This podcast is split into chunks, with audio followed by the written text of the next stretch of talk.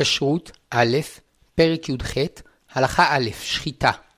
התירה התורה לישראל לאכול בשר בהמה חיה ועוף, ובתנאי שישחטו כהלכה, שנאמר, וזבחת מבקרך ומצונך אשר נתן השם לך כאשר ציוויתיך.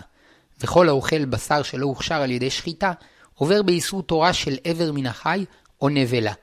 איבר מן החי, איבר או בשר מבהמה חיה ועוף, שנחתכו מהם בעודם חיים, אסורים באכילה מהתורה.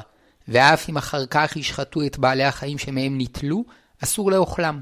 איסור זה חל גם על בני נוח, שנאמר, אך בשר בנפשו דמו לא תאכלו. וכן נאמר לישראל, ולא תאכל הנפש עם הבשר.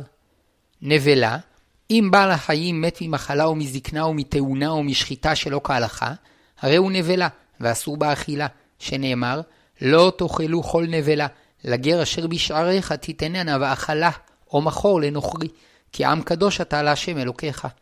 טרפה, אם בעל החיים נשחט כהלכה, אבל היה בו פגם שעתיד לגרום למיתתו תוך שנה, הרי הוא טרפה ואסור באכילה, שנאמר, ואנשי קודש תיון לי, ובשר בשדה טרפה לא תאכלו, לכלב תשליכון אותו. לעניין איסור אכילה, נבלה, טרפה ואבר מן החי שווים, שכל האוכל מהם כזית בשר במזיד, והיו עדים שיתרו בו, חייב מלקות. אולם לעניין דיני טומאה, יש ביניהם הבדל, שהנבלה טמאה והטרפה אינה טמאה, וכיום אין דיני טומאה וטהרה נוהגים, הואיל ואין לנו אפשרות להיטהר מטומאת מת. כל המצוות הקשורות לשחיטה שייכות לבהמה, חיה ועוף, אבל דגים וחגבים טהורים אינם צריכים שחיטה, וממילא אין בהם איסור נבלה, טרפה ואיבר מן החי. לאחר השחיטה, כל עוד בעל החיים מפרכס, אסור לאכול מבשרו, מפני שרק לאחר שתצא ממנו כל חיותו הוא כשר לאכילה, שנאמר, לא תאכלו על הדם. ואחד האיסורים שלמדנו מפסוק זה הוא, לא תאכלו מהבשר בעוד נותרה חיוניות בבעל החיים. אם הנשחט הוא חיה או עוף, מצווה לכסות את דמו. גם לאחר שהשחיטה בוצעה כהלכה, עדיין צריכים להיזהר מכמה איסורים, והם איסור אכילת דם, איסור אכילת גיד הנשה, ואיסור אכילת חלב בהמה. כפי שכבר למדנו, עניין אכילת בשר בעלי חיים מורכב מבחינה מוסרית, שכן מתחילה לא הותר לאדם להרוג בעלי חיים כדי לאכול את בשרם. אולם לאחר חטא הדם הראשון והמבול, ירד העולם ממדרגתו והותר לאדם לאכול בעלי חיים. והשחיטה היא מצווה מיוחדת שנתן הקדוש ברוך הוא לישראל, כדי להעלות את בשרו של בעל החיים ממדרגתו, להיות ראוי למעלתם של ישראל קדושים. וכן נאמר, לא תאכלו כל נבלה, כי עם קדוש אתה להשם אלוקיך. ואנשי קודש תהיון לי, טרפה לא תאכלו. כשרות א', פרק י"ח, הלכה ב', הלכות השחיטה. הלכות שחיטה נאמרו למשה מסיני, שנאמר, וזבחת מבקרך ומצונך אשר נתן השם לך כאשר ציוויתיך. בשחיטה צריך לחתוך את שני הסימנים, שהם הקנה והוושת.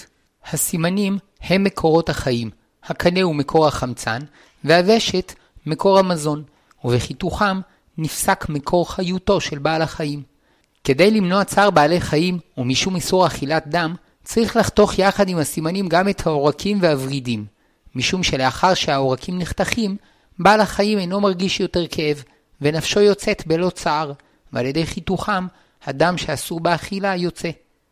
השחיטה מתבצעת על ידי סכין חדה מהצוואר לכיוון העורף, היינו בצד הרך של הצוואר שבו נמצאים הסימנים והעורקים.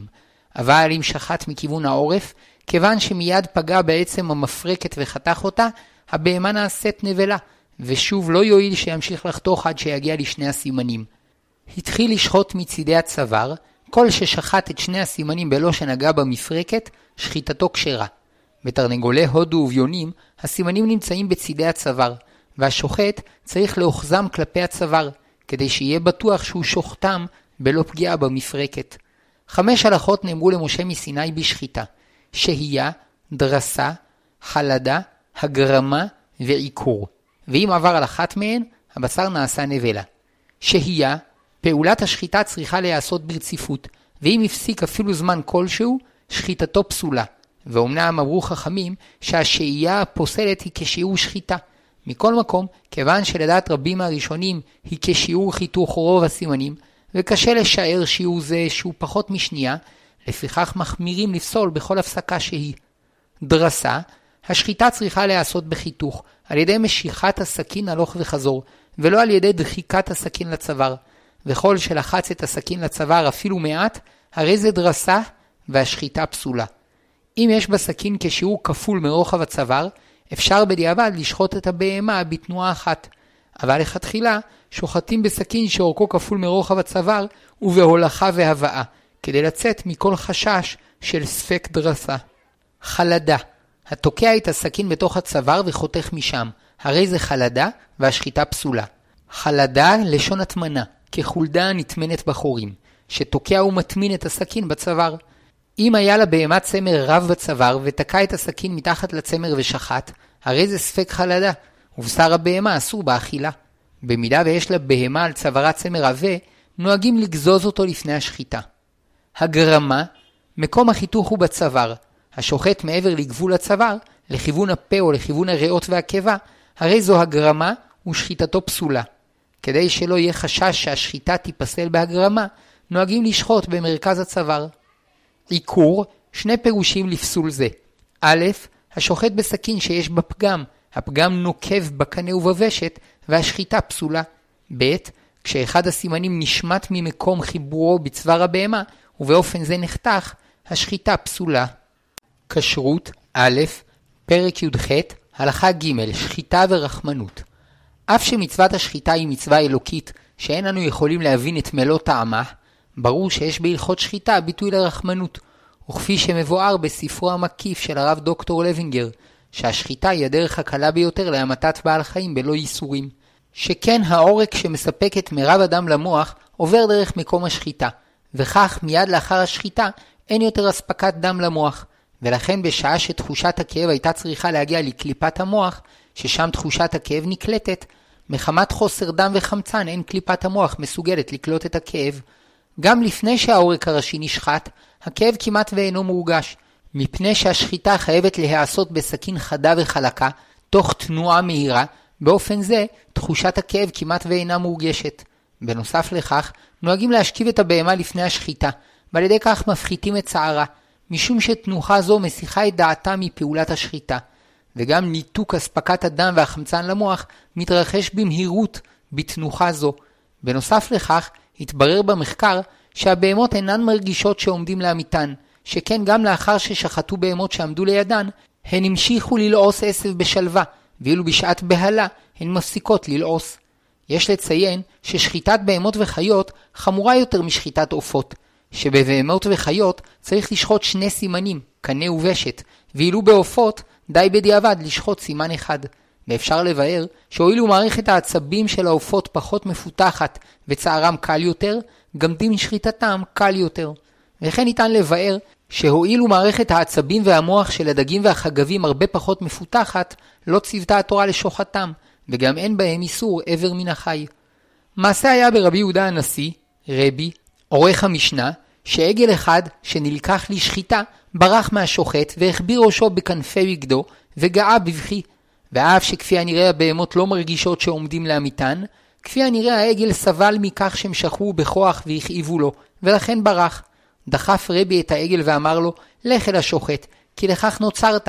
באותה שעה נתעורר על רבי קטרוג גדול בשמיים, ואמרו, הואיל ולא ריחם על אותו עגל, יבואו עליו ייסורים קשים. וכך 13 שנה סבל רבי מכאבי חניכיים ומכאבים בהוצאת השתן. יום אחד נקטע שפחתו את הבית ומצאה גורים קטנים של חולדה, אך בראש, ועמדה לזורקם. אמר לרבי, הניחי להם, שכן נאמר, ורחמיו על כל מעשיו. באותה שעה אמרו בשמיים, הואיל וריחם על בעלי חיים, גם עליו ראוי לרחם, ונסתלקו ממנו הייסורים. ואף שלפי ההלכה מותר לשחוט בעלי חיים כדי לאכול מבשרם, למדנו מסיפור זה שראוי להצטער מעט על כך, כי באמת, במצב האידיאלי של העולם, בני האדם היו יכולים להסתפק במזון מן הצומח. ורק לאחר שהעולם כולו ירד ממעלתו בעקבות חטא הדם הראשון ובחטא המבול, גבר חוק הטבע, ובני האדם אוכלים בעלי חיים. ולפי רוב מעלתו וחסידותו של רבי יהודה הנשיא, היה ראוי לו לרחם מעט על העגל, שירגע ויתרצה ללכת לשחיטה. וכיוון שלא חש לייסוריו של העגל, באו עליו ייסורים. אמרו חכמים שרבי לא מאס בייסוריו, וביקש בתפילתו שאם ראוי לו להזדכך בייסורים, ימשיכו הייסורים לצערו.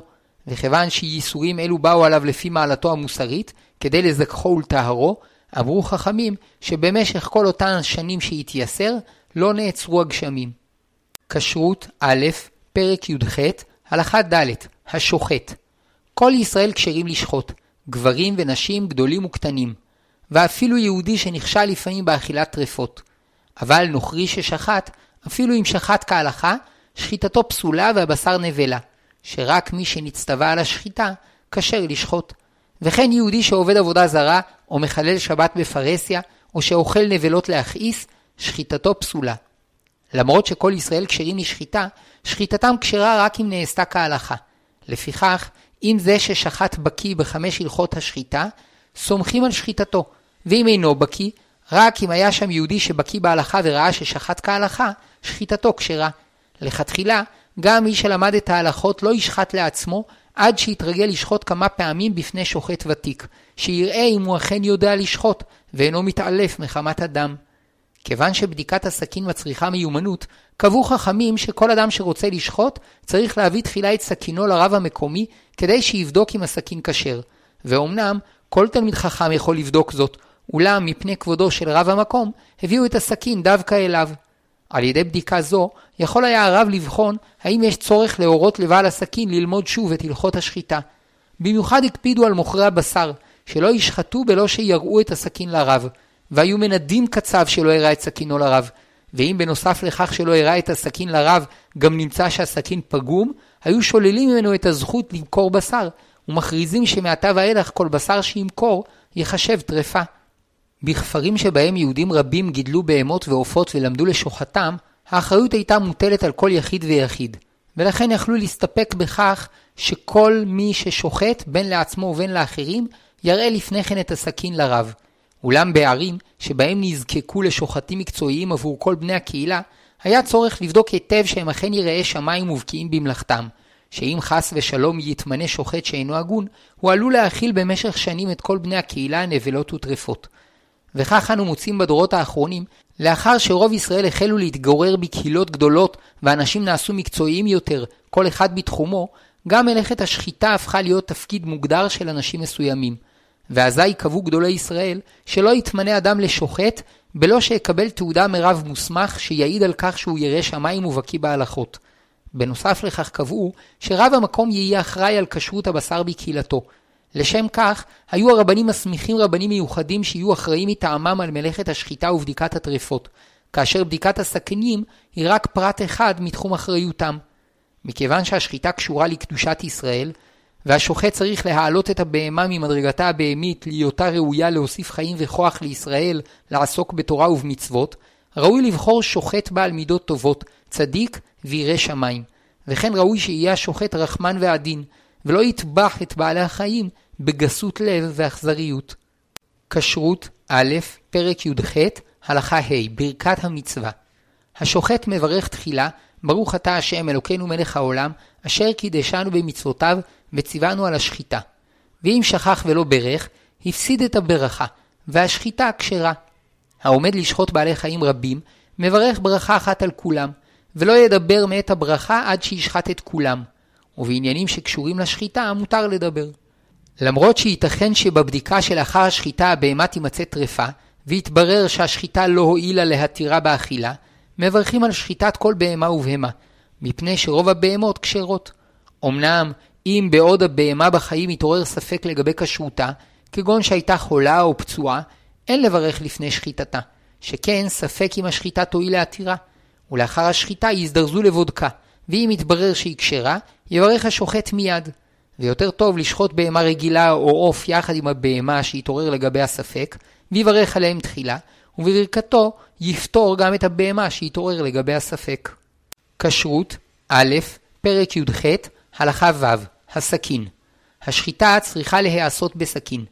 מעיקר הדין מותר לשחוט בכל דבר תלוש, כאבן צור, זכוכית ועץ, ובתנאי שיהיו חדים וחלקים בלא פגם. אבל נוהגים לשחוט בסכין מתכת, מפני שחומר המתכת חזק ומתאים לחידוד הסכין. כל שיש בסכין פגם, השחיטה פסולה, משום שבמקום הפגם, הסכין קורע את הסימנים במקום לחותכם. וכל זה בתנאי שהפגימה אוגרת, היינו שאם יעבירו על הסכין חוט שערה, היא תיתקע במקום הפגם. לפיכך צריך לבדוק לפני השחיטה את הסכין משלושת צדדיה, וכך עושים. מעבירים את הציפורן בזהירות על צידו הימני של חוד הסכין לכל אורכו הלוך וחזור, וכן אחר כך על צידו השמאלי, ואחר כך על חוד הסכין הלוך וחזור. נמצאה פגימה, חוזרים ומשחיזים את הסכין עד שתהיה חלקה. מתחילה היו בודקים את שלושת צדדי הסכין גם על בשר האצבע, אבל בדורות האחרונים, בעקבות התפתחות תעשיית המתכת, נעשו הסכינים חדים יותר, וקשה לבדוק אותם על הבשר, מחשש שהאצבע תחתך, ולכן נוהגים השוחטים והבודקים להסתפק בבדיקה על חוד הציפורן. לאחר השחיטה צריך לחזור ולבדוק את הסכין, ואם נמצא בה פגם, הבהמה אסורה, מפני שחוששים שמא הסכין נפגמה באור הבהמה, ושחיטת הסימנים שנעשתה אחר כך נעשתה על ידי סכין פגום. כדי למנוע זאת, מסירים את הבוץ והטיט מצוואר הבהמות, ואם יש להם צמר עבה, מגלחים אותו. השוחט בהמות רבות צריך לבדוק את הסכין בין שחיטה לשחיטה, שאם יבדוק בסוף ויימצא פגם בסכין, כל הבהמות שנשחטו מאז הבדיקה האחרונה אסורות.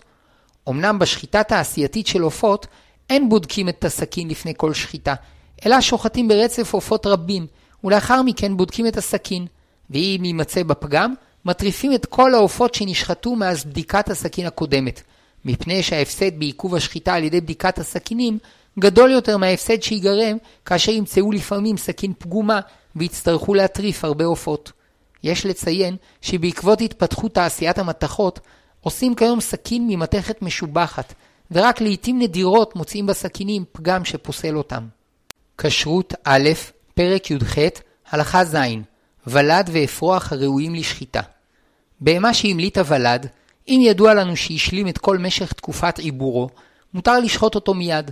אבל אם לא ידוע לנו אם השלים את תקופת עיבורו, שהם תשעה חודשים לבהמה גסה, פר, וחמישה חודשים לבהמה דקה, כבש ועז, יש להמתין עד היום השמיני ללידתו, שאז כבר ברור שאינו נפל ומותר לשוחטו. כיוון שבפועל איננו יודעים אם הבהמה סיימה את כל תקופת עיבורה, אין שוחטים ולד בהמה לפני היום השמיני להמלטה. אמנם לעניין קורבנות, מצוות עשה מהתורה שלא להביא בהמה לקורבן לפני שתגיע ליומה השמיני, שנאמר, שור או חסב או עז כי ייוולד, והיה שבעת ימים תחת אמו, ומיום השמיני והלאה ירצה לקורבן אישה להשם. אבל לעניין שחיטת בהמות וחיות לאכילת חול, אין שוחטים לפני היום השמיני, רק מפני שצריך לוודא שהוולד אינו נפל.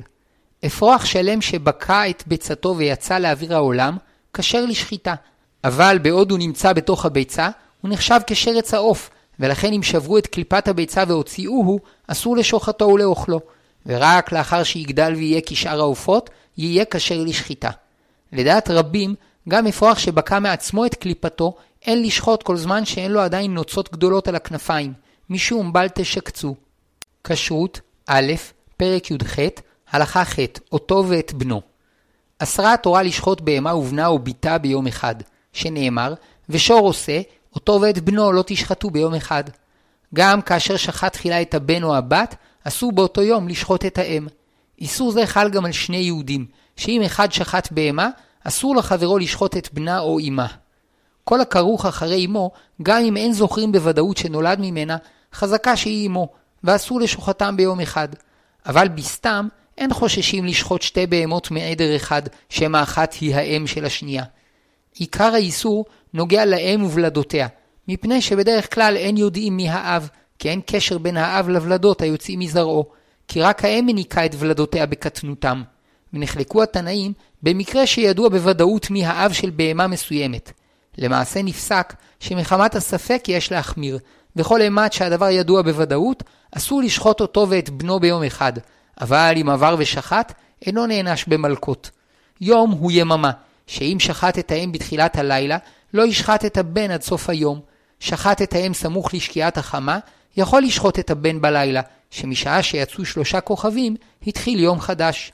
הקונה בהמה בשוק יכול לשוחטה באותו יום, ואינו צריך לחשוש שמא גם אמה או בנה נשחטו באותו יום. אבל אם המוכר יודע שמכר את אמה או בנה כדי לשוחטם באותו היום, עליו להזהיר את הקונה שלא ישחט באותו יום את הבהמה שקנה. קבעו חכמים שבארבעה מועדים בשנה, גם כאשר הקונה לא אמר למוכר שהוא מתכוון לשחוט את הבהמה באותו יום, על המוכר להזהיר את הקונה השני, שקנה את אמה או בנה, שלא ישחטם באותו יום, כי מן הסתם הקונה הראשון קנה את הבהמה כדי לשוחטה באותו יום. ואלו הם הימים, ערב שמיני עצרת, ערב פסח, ערב עצרת, ערב ראש השנה. בקהילות גדולות בהן נהגו לשחוט בהמות רבות בערבי שבתות, הורו הרבנים להחמיר בזה גם בכל ערב שבת. כיום נוהגים במשחטות לייחד ימים מיוחדים לשחיטת עגלים, וימים מיוחדים לשחיטת פרות מניקות, וימים מיוחדים לשחיטת זכרים מרביעים, כך שלא ייתכן שישחטו אם ובנה ביום אחד. עבר ושחט אם ובנה ביום אחד, יש אומרים שלמרות שעבר באיסור תורה, הבשר מותר באכילה, ויש אומרים שיש להימנע מלאכול את השני עד סוף היממה. איסור זה נוהג רק בשחיטת אם ובנה, אך אם הראשון מת מעצמו, או ששחיטתו נפסלה, אין איסור לשחוט את השני באותו היום. איסור זה נוהג בבהמות ולא בחיות, היינו בבעלי חיים מבויתים ולא בחיות בר. גם בעופות איסור זה אינו נוהג.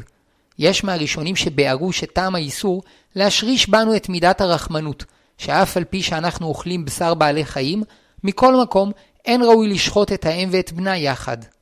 כשרות, א', פרק י"ח, הלכה ט', כיסוי הדם. השוחט חיה או עוף חייב לכסות את דמם, שנאמר, ואיש איש מבני ישראל ומן הגר הגר בתוכם, אשר יצוד צד חיה או עוף אשר יאכל, ושפך את דמו, וכיסהו בעפר. אבל השוחט בהמה אינו צריך לכסות את דמה, שנאמר, על הארץ תשפכנו כמים. המשותף לחיה ועוף, שהם רגילים לחיות בחופש, וצריך לצוד אותם. אבל בהמות רגילות לחיות אצל בני אדם שמאכילים אותן. ואומנם גם תרנגולים שהם עופות רגילים לחיות אצל בני אדם, אבל לא חילקה התורה בין מיני העוף, אלא כיוון שרוב העופות רגילים לחיות בחופש, גם המינים המעטים המבויתים בכללם. נחלקו התנאים בדין שור הבר.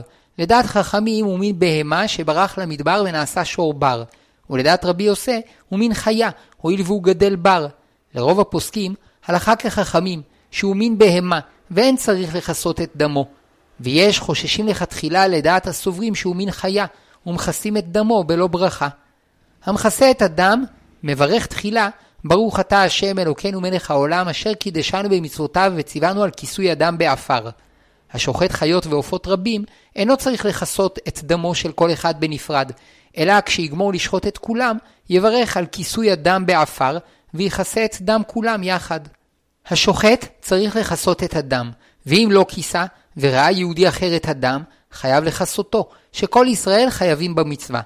חיה או עוף שנשחטו בלא שכיסו את דמם, למרות שביטלו מהם את המצווה, בשרם כשר לאכילה. מצוות כיסוי הדם חלה רק על דם של חיה ועוף שהוכשרו לאכילה. אבל אם השוחט טעה בשחיטתו והחיה נעשתה נבלה, או שנמצא בה פגם ונעשתה טרפה, אין צריך לכסות את דמה. לפיכך, קודם שמכסים את הדם, בודקים את הסכין ואת הסימנים שנשחטו, ואת כל מה שרגילים לבדוק מחשש טרפות, ואם נמצאו כשרים, מברכים ומכסים את הדם. רבים ביארו שיש במצווה זו ביטוי של בושה והתנצלות על שלא הגענו עדיין למדרגה המוסרית לפיה אין ראוי לאכול בעלי חיים, ולכן אנו מכסים את הדם. ואת דם הבהמה לא נצטווינו לכסות, הואיל ופרנסתה מאת האדם, ואם הייתה התורה מצווה להתנצל גם על שחיטתה, היה האיזון המוסרי מופר. כשרות, א', פרק י"ח, הלכה י', דרך הכיסוי. הכיסוי צריך להיות בעפר, היינו מה שנקרא עפר, או שאפשר לזרוע בו זרעים שיצמחו. בכלל זה, אדמה, חול, זבל, חרס טחון, אפר של דברים שנשרפו, נאורת של פשתן ונסורת של חרשים היוצאת מהעצים בעת שמנסרים אותם. אין מכסים בכל רטוב, מפני שכל שאינו מתפורר לחלקיקים קטנים, אינו נחשב עפר, ואין מכסים בגופרית ומלח שאינם עפר. הכיסוי צריך להיות מלמטה ומלמעלה, לפיכך צריך לשחוט חיה או עוף על גבי עפר תיכוח, ואם בא לשחוט במקום שכבר יש בו עפר תיכוח, צריך לומר בפיו שעפר זה יהיה מוכן לכיסוי, וישחט עליו. את הברכה מברכים לפני שמכסים את הדם מלמעלה. טעה ושחט על גבי אבנים, יגרור את הדם אל מקום שיש בו עפר תיכוח, כדי שיהיה מכוסה בעפר מלמטה, ואחר כך יכסה את הדם מלמעלה. ואם אין אפשרות לגרור את הדם למקום שיש בו עפר תיכוח, יכסה את הדם במקומו, ולמרות שלא קיים את המצווה כהלכתה, יברך על כיסוי הדם. צריך לכסות את הדם דרך כבוד ביד או בכלי, ולא ברגל, כדי שלא יהיו מצוות בזויות עליו. אין חובה לכסות את כל הדם, אלא כבר בכיסוי מקצת הדם יוצאים ידי חובה, ובלבד שיכסה מקצת מדם הנפש, שהוא הדם המקלח מן הצוואר מיד אחר השחיטה. כאשר אפשר, טוב לכסות את כל הדם. במשחטות העופות, הדם זורם לתוך כלי גדול, ויש להקפיד להניח בו מתחילה עפר או נסורת, כדי שהדם יזרום עליו, ולאחר סיום כל משמרת שחיטה, יכסו השוחטים את הדם שבכלי. שחט ונבלע הדם באדמה, כל זמן שעדיין רישומו ניכר, מצווה לכסותו. כיסה את הדם ובאה רוח וגילתה אותו, אינו חייב לכסותו שוב, הואיל וכבר קיים בו את מצוותו. ואם לפני שהספיק השוחט לכסות את הדם, באה הרוח וכיסתה אותו באפר, השוחט פטור מלכסותו, ואם חזר הדם והתגלה, חייב לכסותו. אולם לדעת הרבה אחרונים, יכסה בלא ברכה. כשרות א', פרק י"ח, הלכה י"א, בעלי חיים שאינם צריכים שחיטה. בהמה, חיה ועוף טעונים שחיטה מהתורה, אבל דגים וחגבים אינם טעונים שחיטה, ואין בהם איסור נבלה, טרפה ודם, ובכל אופן שמתו, מותר לאוכלם.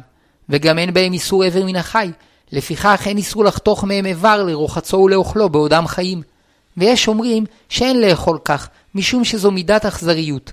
ולכל הדעות אסור לנגוס מהם בעודם חיים, משום איסור בל תשקצו, לפיו אסור לאכול באופן מאוס. אף שמצוות השחיטה היא חוק שהבנתו המלאה מעבר להשגתנו, אפשר להסביר שאין צורך לשחוט דגים וחגבים, וגם אין בהם איסור עבר מן החי, משום שמוחם ומערכת העצבים שלהם פחות מפותחת מאשר אצל הבהמות, החיות והעופות, ולכן מסתבר שגם תחושת הכאב ותודעת החיים שלהם עמומה יותר. בהמה שהייתה מעוברת ונשחטה כהלכה, שחיטתה מתירה גם את העובר שבמאיה. עובר זה נקרא בן פקועה, ואין הבדל אם היה עובר זה חי או מת, כיוון שנשחטה אמו כהלכה, אף הוא מותר באכילה כאמו. אמנם אמרו חכמים שאם בן הפקועה הלך על גבי הקרקע, טעון שחיטה משום מראית עין, שאם לא ישחטו אותו, יראה הדבר כאילו אוכלים בהמה או חיה בלא שחיטה. אבל כיוון שמצד הדין אינו צריך שחיטה, גם אם היו בו טרפות, בשרו מותר באכילה. שכל זמן שאימו כשרה, אף הוא כשר. ואם נמצאה עמו טרפה, גם הוא אסור באכילה. ואם המתינו עד שיחיה שמונה ימים ויעמוד על רגליו, דינו כשאר בהמה וחיה שאפשר להתירו בשחיטה.